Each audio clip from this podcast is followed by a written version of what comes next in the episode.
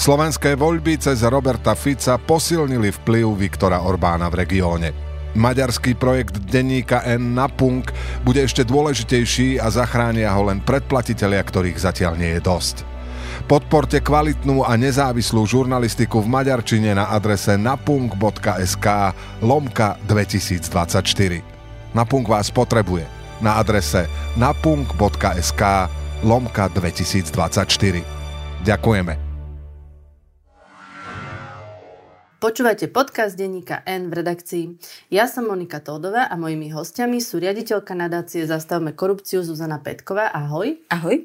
A komentátor a editor denníka E Oliver Brunovský. Ahoj. Ahoj. Zuzka, vítajú nás. Ďakujem. Aj tento týždeň pokračovali čistky v policajnom zbore a dokonca sa stala taká vec v pondelok, že policajti z inšpekcie spolu s bratislavským krajským prokurátorom pánom Chilom zablokovali v Jablonovom auto policajta pána Koteka, ktorý bol kedysi prítomný aj pri eh, domovej prehliadke u Branislava Zuriana. A to len preto, že nemal súhlas na používanie toho auta, keďže nadriadený, ktorý mu ho dal, v piatok skončil vo funkcii a nasledoval teda víkend. On bol v pondelok na ceste do práce. Čo sa dá, Oliver, o takejto akcii povedať? No mohlo by to vyzerať ako lacná koubojka, ale myslím si, že to je o dosť vážnejšie, lebo ja to vidím, že je to úplne demonstratívne zastrašovanie všetkých vyšetrovateľov a všetkých ľudí, ktorí by chceli pokračovať vo vyšetrovaní trestnej činnosti, ktorá sa diala ešte za predchádzajúcich, predchádzajúcich vlád.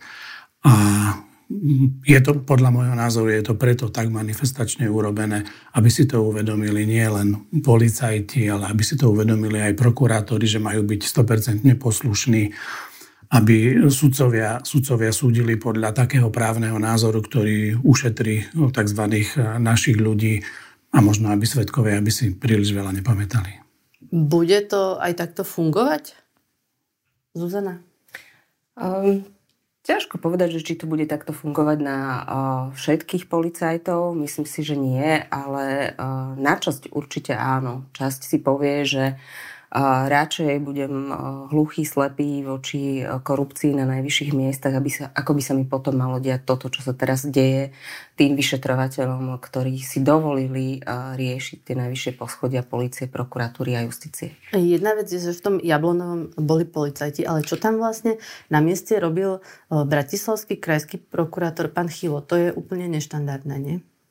Nebýva to bežné, že by prokurátor bol pri takomto banálnom zásahu, lebo v podstate išlo, ak by sme aj povedali, že išlo nejaký priestupok, tak to bola banalita. A môže sa samozrejme prokurátor rozhodnúť, že keď idú chytať nejakú zločineckú skupinu alebo veľký drogový zásah, že, že bude pri tom, to je úplne na mieste. Ale toto je presne potvrdením, že im išlo o to, čo spomínal Oliver, aby dali najavo demonstratívne, že teda dajte si pozor, lebo toto sa vám bude diať. A nie je, ja si myslím, nič zvláštne na tom, že to bol práve pán Chilo z Bratislavskej krajskej prokuratúry, ktorý bol pri tom pretože je úplne jasné, na ktorej strane pán Chilo stojí.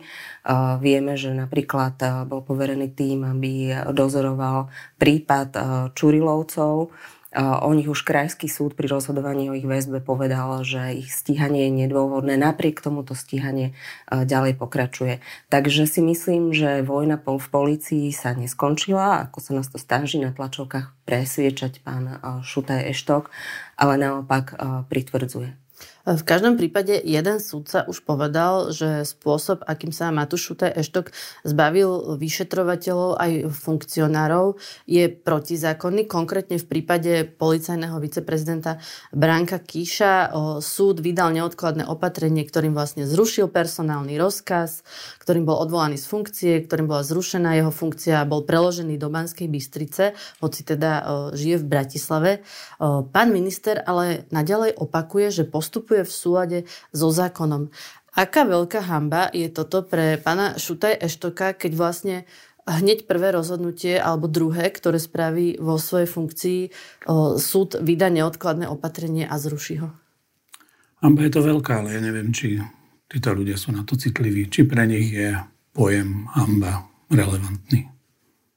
Že oni nemajú ten pocit, čo majú iní ľudia? Pravdepodobne nie, pretože aj tie ďalšie vyjadrenia, ktoré sme počuli, hovoria, že on si za tým stojí.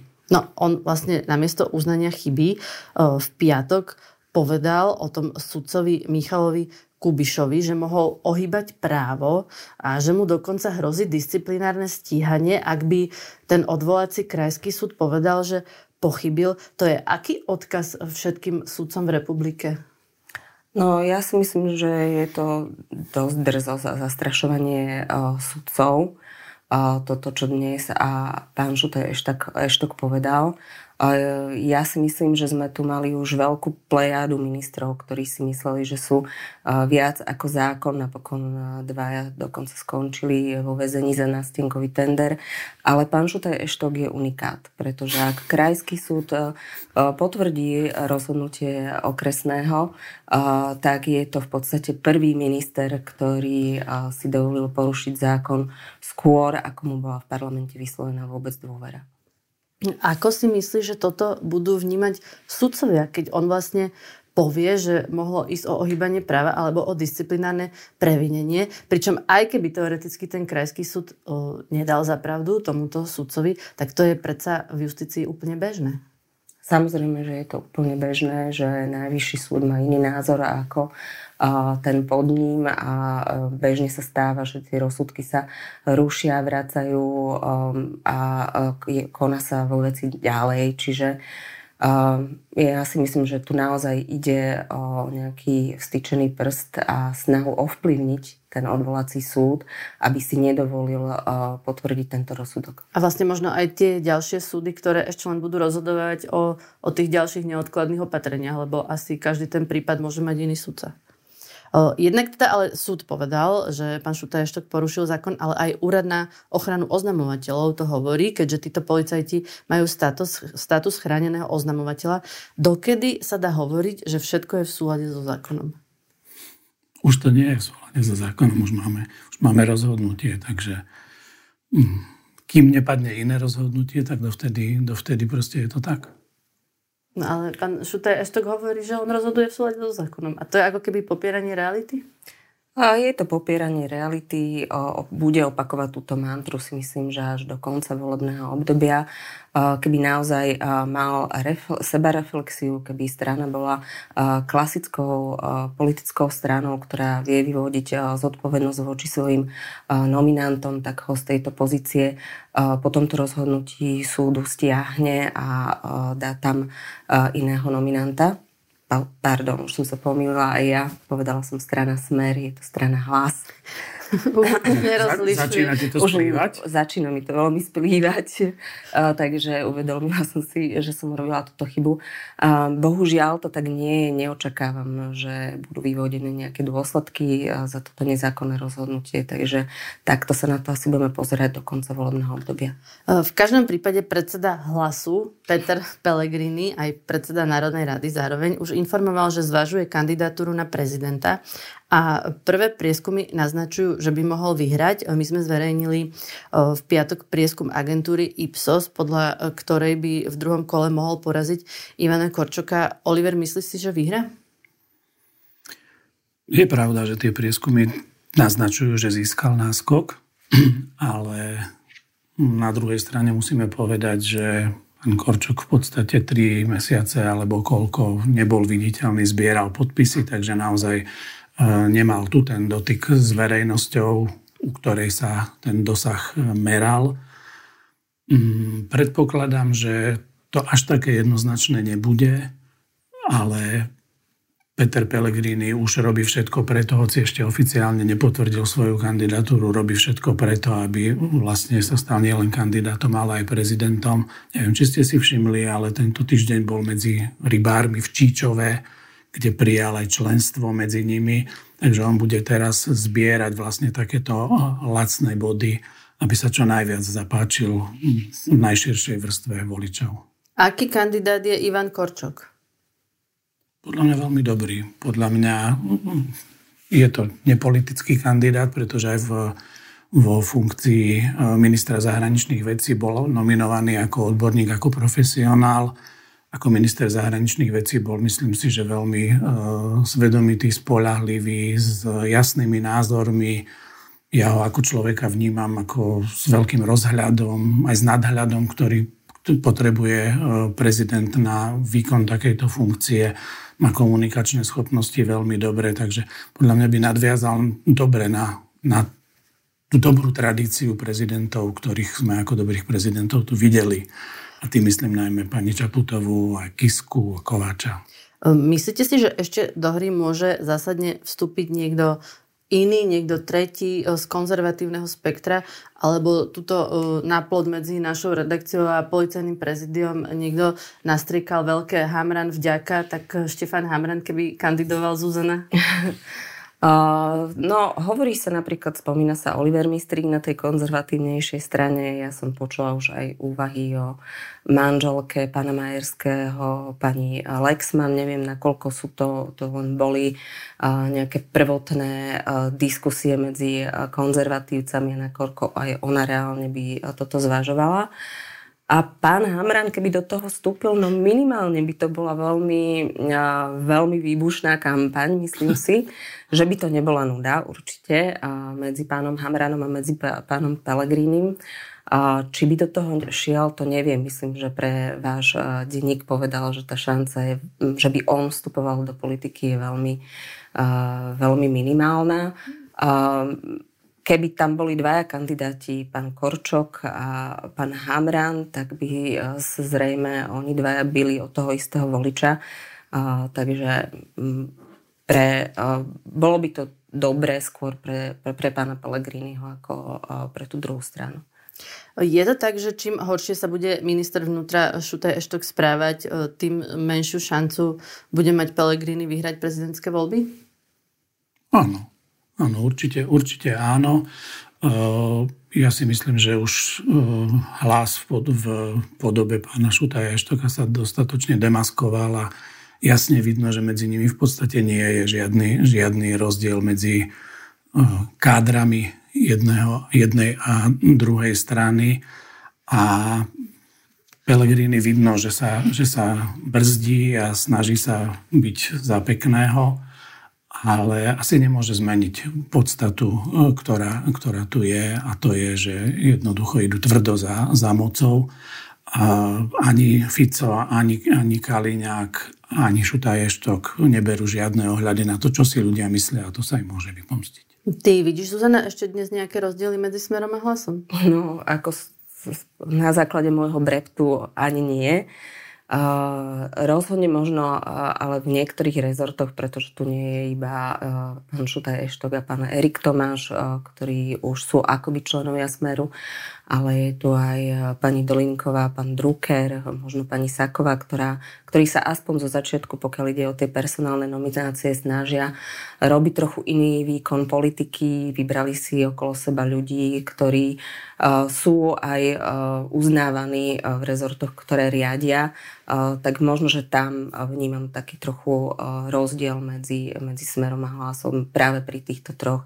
Bol tu už aj prvý koaličný konflikt, keď pán Danko pomenoval že teda označil pani Dolinkovú a pána Druckera ako tých, ktorí môžu spôsobovať problémy v koalícii, pretože sú za povinné očkovanie a mimovládky na školách.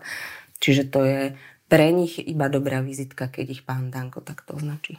Ja vidím skôr rozdiel medzi tým, že ako sa tieto strany uh, vyjadrujú smerom k svojim voličom a navonok svojim voličom sa snažia budiť zdanie, že plnia nejaké uh, tie najdôležitejšie predvolebné sľuby. V skutočnosti vidíme na viacerých prípadoch, že to tak celkom nie je.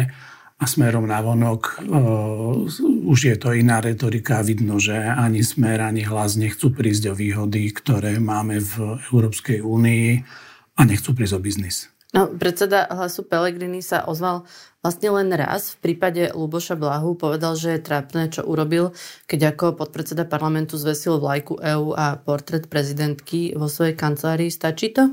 Ani trochu. Ja si myslím, že toto to je jeho hra, že chce, tak ako som už hovoril, že chce byť za bezkonfliktného a príjemného.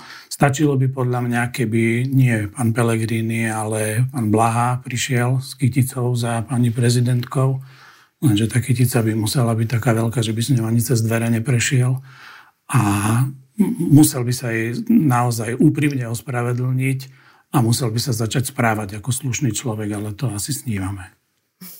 No, už si Zuzana spomínala Erika Tomáša, že teda spolu s pánom Šutaj Eštokom pôsobia ako ministri Smeru. To, že zastavia mimovládne organizácie, avizoval práve Smer. Prečo to vlastne robí minister hlasu Tomáš? Ja som niekde čítala a musím sa s tým stotožniť, že tú špinavú robotu to Robert Fico necháva robiť práve ministrov za hlas veľmi cieľene a je to naozaj, pokiaľ ide o moc, veľký technokrat Robert Fico. Tým, že oni budú mať na sebe tú najväčšiu ako keby stigmu z tej koalície, urobia tie najšpinajšie veci, tak si čo, či, užšie viaže k sebe a v podstate zužuje hlasu priestor, ako by niekedy možno mohol pri nejakých konfliktoch z tej uh, koalície vycúvať. Čiže uh, pokiaľ ide o uh, Roberta Fica, je to zrejme veľmi uh, šikovný ťah a to, že práve Rik Tomáš a Šuta Ještok na seba zobrali túto úlohu, svedčí buď o ich politickej nezrelosti alebo bezcharakternosti. Erik Tomáš vlastne hovorí o tom návrhu, aby si ľudia mohli vybrať, či dajú 2% e, z daní e, mimovládnej organizácii alebo rodičom. Teraz vlastne tie 2% na fyzické osoby môžu dávať tým mimovládnym organizáciám alebo zostanú štátu, ak, ak teda sa nerozhodnú pre žiadnu. E, čo je toto za návrh, Oliver? No, mne to prípada ako typ, typ atómovky, s akými prichádzal uh, Igor Matovič. Keď proste ho niečo napadlo, možno cestou vo výťahu do práce a, a už to realizoval. A ja to hovorím preto, že aj Smer, aj hlas pred voľbami znova hovorili o tom, že sú proti tomu, aby sa takto deformovala e, legislatíva a narýchlo sa robili nejaké, nejaké, nejaké zákony a ona sa deformuje. Riadny legislatívny proces vyzerá tak, že niekto príde s nejakým návrhom, legislatívnym zámerom, začne sa, začne sa proste pripomienkovať, robia ho na to povolaní legislatívci, ktorých máme plné ministerstva, potom v niekoľkých kolách sa obrusujú tie, tie návrhy, až sa potom dostanú k politikom a schvália sa aj. Nič z toho sa nedieje úplne zbytočne, potom platíme množstvo odborníkov, ktorí sú na to vlastne v štáte pripravení. No a tuto, tuto vlastne oni sa snažia týmto jedným návrhom nedomysleným riešiť naraz tri veci. Chcú sa zbaviť nedomysleného a takého ideologicky vymysleného rodičovského, rodičovského bonusu. Chcú... To je správne, že chcú ten rodičovský bonus? Takto sa ho zbaviť. Ten bonus je blbosť. Ten bonus je príliš drahý, príliš drahý na Dobre, to, čo čiže by, tento čo by motív mal... by si ako keby s ním súhlasil. Áno, ale trochu, trochu možno v nejakej inej podobe. Zároveň by chceli vyriešiť ten svoj ťažko splniteľný sľub o 13 dôchodkoch v plnej výške. No a ešte by sa chceli pomstiť aj mimo vládkam, ale to sa musí skončiť fiaskom samozrejme. Koľko z vášho financovania predstavujú 2% daní, Zuzana? Tak podiel tých 2% na našom rozpočte stúpa každý rok, čo je pre nás veľkým ocenením, že si nás verejnosť všíma a je ochotná darovať a na taký účel, ako je boj s korupciou, uh, čo je boj s veternými mlynmi niekedy, a peniaze. A tvorí to ta, teda takých 10% nášho rozpočtu, čiže okolo 44 tisíc eur. Nie je to málo, ale uh, dokázali by sme sa asi bez toho obísť, prípadne by sme museli zrušiť možno jeden, dva projekty. No, veď ono sa tak všeobecne chápe, že ak chce táto vláda niekoho zastaviť, eh, tak sú to hlavne organizácie, ktoré sa venujú čistote verejného života, protikorupčné mimovládky. Tá vaša nadácia Zastavme korupciu je jedna z najviditeľnejších, eh, ale vlastne vám by to až tak zásadne neubližilo, je to tak? Je to tak, ako som povedala. Verím, že by sme si to vedeli napríklad eh, vyfundraizovať dnes a takýmto spôsobom. Získame od eh, občanov eh, peniaze cez rôzne platformy, takže myslím si, že, že nás by to nezlikvidovalo. No, lebo z textu mojej kolegyne Denisy Dovinovej vyplynulo, že najviac to ubliží práve takým tým malým mimovládnym organizáciám, ktoré existujú pri školách alebo pri rôznych eh, športových aktivitách detí, pri deťoch, ktoré sú choré, eh, ktoré sa starajú napríklad o opustené zvieratá a, a podobne. Toto ako Erik Tomáš nedomyslel? Tých organizácií je, ak si dobre pamätám, nejakých 15 tisíc alebo koľko v registri je, ktoré reálne dostali z tých 2% niečo, hej ak sa chcú pomstiť vám, ktorí bojujete proti, proti korupcii a obetujú pritom 15 tisíc e, alebo 14 900 organizácií, tak to je katastrofa. Preto hovorím o fiasku. Čiže myslíš si, že nakoniec to takto nedopadne? Mm, neviem. Neviem to odhadnúť. Ja si nemyslím, že to prejde presne z tohto dôvodu. A naozaj, aj keď Erik Tomáš hovorí o nejakom kompenzačnom mechanizme, že štát by vlastne doplácal tým mimovládkam, prišli Ktorý ale nejak nikto nepredstavil. Áno, ale aj tak si myslím, že pre niektoré občianske združenia to môže byť likvidačné, lebo mnohé občianske združenia naozaj fungujú uh, ako dvoj, trojosobové uh, nezis- mimovládky, ktoré naozaj pomáhajú uh, v svojej komunite nejakým uh, ťažko chorým deťom a podobne. A pre nich je veľmi jednoduché osloviť uh, kamarátov, susedov, dajte nám 2%, ale uh, keď o tieto peniaze prídu a budú si musieť vypisovať nejaké žiadosti na minister, ministerstva a robiť túto administratívu, môže to byť pre nich priveľká záťaž na to, aby sa o tie peniaze uchádzali. Ja som preto povedal, že neviem, lebo tu je rozmer toho, toho rodičovského bonusu. A oni potrebujú sa zbaviť rodičovského bonusu, lenže nie je také jednoduché sa ho zbaviť, lebo Krajniak, bývalý minister práce, ho dostal do ústavy. To znamená, že rodičovský bonus v nejakej podobe by tu mal zostať pre nich je toto nástroj, že ako by ho akože zachovali. Ľahkou väčšinou zmenili. Áno, ako, ako, ľah, ako zachovali by ho, ale zároveň by na ňo nešli e, žiadne peniaze v podstate zo štátu. No, Erik Tomáš vlastne hovoril tak, že oni by pomohli tým ušlachtilým mimovládkam. Rozdelil vás na ušlachtilých a neušlachtilých a že tí ostatní, že tí majú svojich sponzorov zo zahraničia a že teda tí ich podporujú. Čiže Zuzana, máte sponzora zo zahraničia? Máme. Dostala si to z nej. Máme uh, taká uh, Slovenka, ktorá žije v Švajčiarsku, uh, je na dôchodku, tak nám pravidelne mesačne posiela malú sumu. Je to veľmi milá pani a týmto sa jej chcem aj poďakovať, ale je to náš jediný sponzor eh, zo zahraničia momentálne. Takže by sa na vás nevzťahovalo ani označenie zahraničný agent? Uh, určite nie. Naši hlavní donory uh, sú zo Slovenska. Je to najmä teda uh, náš zakladateľ, slovenský podnikateľ Miro Trnka, ale máme už aj iných dvoch významnejších donorov a takisto, ako som už spomínala, máme rôzne fundraisingové zbierky, cez ktoré sa nám ľudia skladajú na činnosť 5-10 eurami mesačne. No, Erik Tomáš ešte hovorí, že veď nič také dramatické sa nedieje, že nech ľudia pokojne ďalej posielajú tie 2% mimo vládkam, že tá možnosť zostane a že od dôchodcov sa štát postará inak, lebo im dá ten zvýšený 13. dôchodok. E, myslíš si, Oliver, že ľudia podporia radšej mimovládky ako rodičov? Čo je to vlastne za voľbu, ktorú pred ľudí postavil?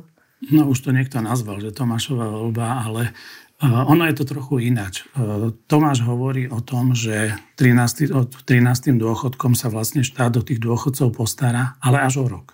Lebo inak sa to, ne, inak sa to nedá stihnúť. A ja sa bojím, že práve za ten rok tie mimovládky na to naozaj môžu, môžu doplatiť. A uh, môže tu hrať úlohu aj trochu taká nejaká psychológia z rodičovského bonusu nešlo veľa peňazí, to je mesačne nejakých 20 eur, 22 eur, na budúci rok by to mohlo byť 23, 23 eur mesačne. Lenže tým, že sa to vlastne za tento rok vyplatilo naraz, boli to nejakých povedzme 200, 200 eur, ktoré dostali ľudia, tak e, môžu mať ich deti pocit, že o niečo prídu, tak by im to mali vlastne a takýmto spôsobom vrátiť. V skutočnosti im vrátia oveľa menej, lebo cez tie 2% sa oveľa menej peňazí dá rozdeliť. Hej. Čiže ak by na budúci rok z toho štátneho rodičovského bonusu ľudia dostali 23 eur mesačne, tak cez 2%, ak by im ich deti dali, dostanú 3 eur mesačne. Hej. Čiže doplatili by na to aj mimovládky a doplatili by na to aj rodičia. No, čo vlastne navrhuje Erik Tomáš tým 13. dôchodkom? Lebo po tej jeho tlačovej besede ho začali všetci kritizovať, aj hlas a vznikli rôzne vtipy, že slúbili dôchodcom 13. dôchodok a nedostanú ho. Čiže nedostanú ho, Oliver? Dostanú ho, pretože 13. E, dôchodok sa vypláca tak, ako sa vyplácal aj pred rokom a v podstate sa už začal vyplácať e, tento mesiac a treba objektívne povedať, že ani inak by sa to nedalo stihnúť technicky, že aby už táto vláda rozhodla o nejakom e, zvýšení 13. dôchodku tohto roku. Hej.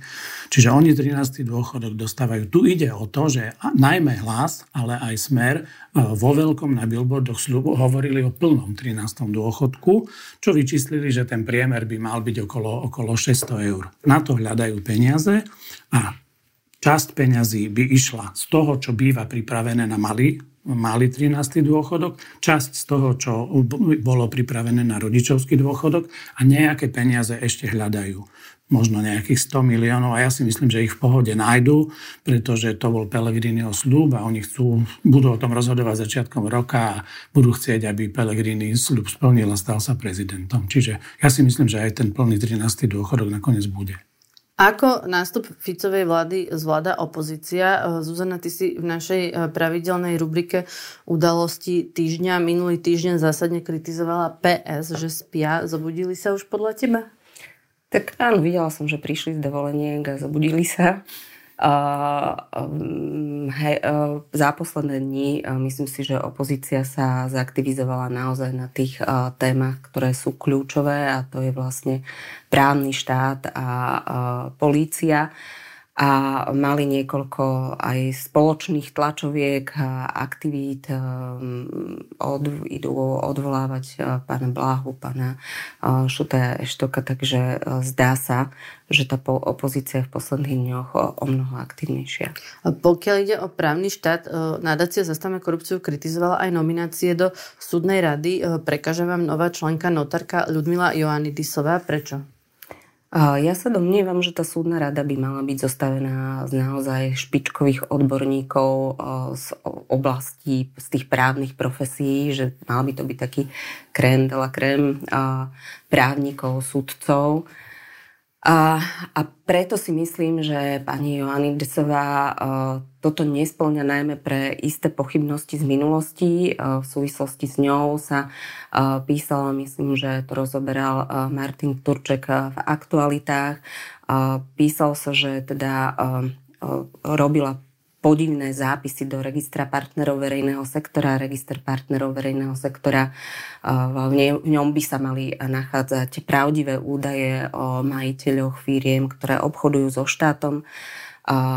Podľa teda aktualit pani Joanny Desová zapisovala firmy, ktoré boli blízke pánovi Počiatkovi a pánovi Brhalovi a sú to minimálne v jednom prípade, v prípade firmy Anext, konštatoval, že tieto údaje boli nepravdivé a vlastne túto firmu z registra aj vymazal. Aká nominácia je Alexander Sako ako šéf železníc Slovenskej republiky? Veľmi zaujímavá. Najprv si povedzme, že čo sú železnice Slovenskej republiky. A potom, to je, kto je pán Sako? To je jeden obrovský podnik, ktorý má možno 13 tisíc e, zamestnancov, je dlhodobo v strate. No a zaujímavé je to v tom, že štát v zastúpení týchto politických nominantov tam v konkurencii všetkých šikovných ľudí, ktorí kedy v železniciach e, boli ako manažéri a všetkých manažérov šikovných na Slovensku vyberá práve pána Saka, ktorý je, vyštudoval telesnú výchovu, potom ešte vyštudoval právo v Sladkovičove, čo nie je škola, ktorá by mala nejakú vysokú povesť. A Napo- smerom... Naposledy sa z tej školy smiel aj Robert Fico. so, so Smerom má, má dlhodobé skúsenosti, pretože pre neho, pre Smer, bol nominantom Smeru napríklad v slovenskom plinárenskom priemysle vo vysokej pozícii, potom bol dlhé roky v slovenskej konsolidačnej. Ale Čiže tel, povedzme, telesná je fajn, pán Gašpar je s telesnou, bol policajný povedzme, povedzme si, že ide do, do železnic človek, ktorý o železniciach podstate nič s nimi v živote nemal, ale je pravda, že nič nemal ani s plynom, nič nemal ani s pohľadávkami, s vymáhaním pohľadávok. Takže e, jednoducho si tam koalícia dáva ľudí, ktorí sú osvedčení a budú robiť to, čo bude pre nich výhodné. A čo nový minister športu a cestovného ruchu? Takisto výborná nominácia. On ešte nie je nový minister. Bude. A ja si myslím, že by nemal byť, pretože pán Kekety má takisto zaujímavú vlastne históriu na prvý pohľad by to mohlo vyzerať tak, že je to vlastne super nominácia, pretože pochádza zo športovej rodiny. Jeho otec bol reprezentačný futbalový brankár, to neviem, neviem či vieš. Repre- Ospravedlňujem sa, ale reprezentačný toto, toto som brankár. Pán Kekety je niekoľko rokov riaditeľom Bratislavského letiska, to znamená, že aktér cestovného ruchu, čiže na pozíciu ministra športu a cestovného ruchu zdanlivo dokonala postava. Znova by sme sa ale mohli vrátiť k jeho životopisu a k histórii. Je to obchodník. Je to obchodník, podobne ako pán Ráš, podobne ako pán Sako. Aj, aj vyštudoval obchod, takže... A to je zle, keď sú ministri obchodníci, Oliver? Je, je zle, keď sú to obchodníci, ktorí sú ochotní obchodovať na objednávku politikov. Takže ja by som A ale pri, pri, pri pánovi Keketým je ale dôležité povedať jeho históriu v Eximbanke, pretože tam bol takisto nominantom SNS, tak ako je aj teraz nominantom. Bolo to v čase, keď sa Eximbanka dostala do hlbokej straty a urobila niekoľko, prikryla niekoľko obchodov s Kubou a potom asi 150 miliónov musela vláda zachraňovať tým, aby, aby e, Eximbanka neskrachovala. Čiže pri najmenšom pre túto manažerskú skúsenosť si myslím, že takýto človek by ako minister nemal, nemal fungovať. No, Robert Fico tiež sluboval, že na prvom rokovaní vlády predstavia pomoc ľuďom kvôli vysokým úrokom hypoték. Čo predstavili? Nepredstavili nič. Pán Fico hovoril, že by to malo byť na prvom zasadaní vlády, nebolo to ani na prvom, ani na druhom. Na treťom niečo prerokovali, ale nikto nevie čo, pretože materiál nezverejnili. Bol to vlastne iba nejaký ústny návrh, o ktorom potom informoval, neviem prečo, minister životného prostredia a hovoril o tom, že by sa vlastne tohto roku mali tie zdra- ľuďom, ktorý, ktorým zdražili výrazne hypotéky a majú príjem domácnosti do 4 tisíc eur, že by sa týmto malo vykompenzovať cez nejakú eh, daňovú, daňovú daňový odpis alebo, niečo také. Ale v tomto prípade ja som rád, že keby sa nič neudialo lebo to je akože čistá hlúposť, e, strašne drahá vec, ak by štát chcel kompenzovať e, drahé hypotéky mase, mase ľudí, ktorým sa zvýšili úroky. Náš problém je, že my sme mali mimoriadne nízke úroky, nižšie ako v drvivej väčšine európskych krajín. My sme si na to zvykli, ale to sú komerčné vzťahy. A ak niekto má problém so splácaním hypoték, tak na to sú banky, od ktorých si tie hypotéky zobrali, aby si to vyriešili, dajú sa predlžiť doby splatnosti, dajú sa možno na nejaký čas platiť iba úroky a nie splatky, ak je človek v problémoch, kým sa z tých problémov dostane. Tie narasty nie sú až také veľké, aby to ľudia existenčne nezvládli a treba povedať, že najmä tieto eh, veci sa týkajú tých ľudí, ktorí si brali, kupovali drahé byty, takže nie sú to žiadni chudáci. No, Andrej Danko chce, aby sme v reštauráciách mali niečo ako národné menu. Toto keby mal vymyslieť niekto v nejakom politickom sitkome, tak ho to možno ani nenapadne. Čo národné by ste mu naservírovali? Uh, tak ja si myslím, že jeden reťazec už prišiel s nápadom. Bol to uh, biely rožok, uh, párok a horčica ako národné menu. Ale ja... tu nie je Danko, lebo už by videl, ako sa uškrňaš a kvôli tomu vlastne vo štvrtok dosť útočil na Janu Krescanko Dybakovú v Joj, že prečo sa stále uškrňa. Áno, ja sa pokúsim byť vážna pri tejto téme. Mne sa práve na tej slovenskej kultúre, kultúre a na našom národe páči, že je taký, že, že je uh, taký všestranný, že tu máme taký zmiešaný. taký zmiešaný, áno, že tu máme a jedna etnografička to pekne popísala na spiskom kroji po tomto e, výroku pána Danka na sociálnych sieťach, že ten e, spisky kroj je nádherný práve preto, že tam má znaky e, nemeckej kultúry, že tam vidíme rusínske znaky, že je taký proste zmiešaný a preto je taký nádherný. Oliver? Ja by som, Čo ty a národné meno? Ja by som pánovi Dankovi naservíroval už národného leteckého dopravcu, ktorého chcel. Všetci vieme, jak vyzerá národného železničného dopravcu a vláky, za ktoré sa asi až tak veľmi, na, na ktoré až tak veľmi nemôžeme byť Ale už, už nehoria, už som si všimla, že pre, prestali tie fotografie s tými požiarmi. Ale udiali sa nejaké zmeny v železniciach. Takže predsa len sa niekedy... Pán Danko má talent, talent výjsť s riešeniami alebo s návrhmi, z ktorých sa ľudia budú smiať. A stalo sa tento týždeň aj niečo pozitívne?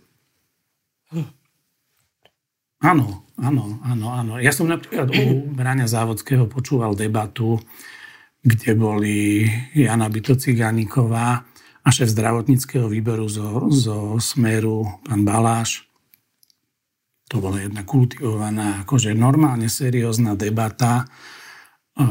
Vôbec nebol tam nejaký vidieť rozdiel medzi tým, že to sú dva politické tábory, ktoré medzi sebou zúrivo bojujú. Normálne sa rozprávali k veci, konštruktívne. Čiže to je jedna ukážka toho, že ako by som chcel, aby to tu fungovalo. A mám ešte jednu. Tento týždeň odstúpil alebo ohlásil demisiu portugalský premiér, pán Košta. A on to zdôvodnil tak, že má síce čisté svedomie, ale že podozrenia sú akože v nezlučiteľné s výkonom jeho funkcie a podozrenia voči jeho povesti sú nezlučiteľné s tým, aby zostal na tom mieste a preto rezignoval. Podľa mňa takto by to mohlo fungovať aj na Slovensku. Čo politická kultúra. Zuzana? Pre mňa bolo pozitívne tento týždeň prvé zasadnutie platformy na ochranu novinárov, pretože veľmi dlho sme sa usilovali po vražde Jana Kuciaka, aby niečo také na Slovensku vzniklo. Chvíľu to aj vyzeralo, že za Igora Matoviča to aj dosiahneme potom, ale on, jemu sa prestalo páčiť, ako novinári o ňom píšu, čiže to na chvíľu zaspalo a v krátkom čase úradníckej vlády túto platformu stihla zriadiť dočasná ministerka kultúry pani Hroncová. A na tej platforme sa teda stretli zástupcovia novinárskych asociácií, ministerstva vnútra, kultúry, reportérov bez hraníc a Um, verím, že uh, aj, budú, aj súčasná ministerka túto platformu ponecha v činnosti, lebo si myslím, že uh, nezávislé slobodné médiá a ich bezpečnosť sú pre demokraciu dôležité. Tak vám ďakujem veľmi pekne, že ste prišli. To boli Zuzana Petková. Ďakujem. A Oliver Brunovský. Ďakujem pekne, pekný deň všetkým. Počúvali ste podcast v redakcii, ja som Monika Tódová a do počutia na budúce.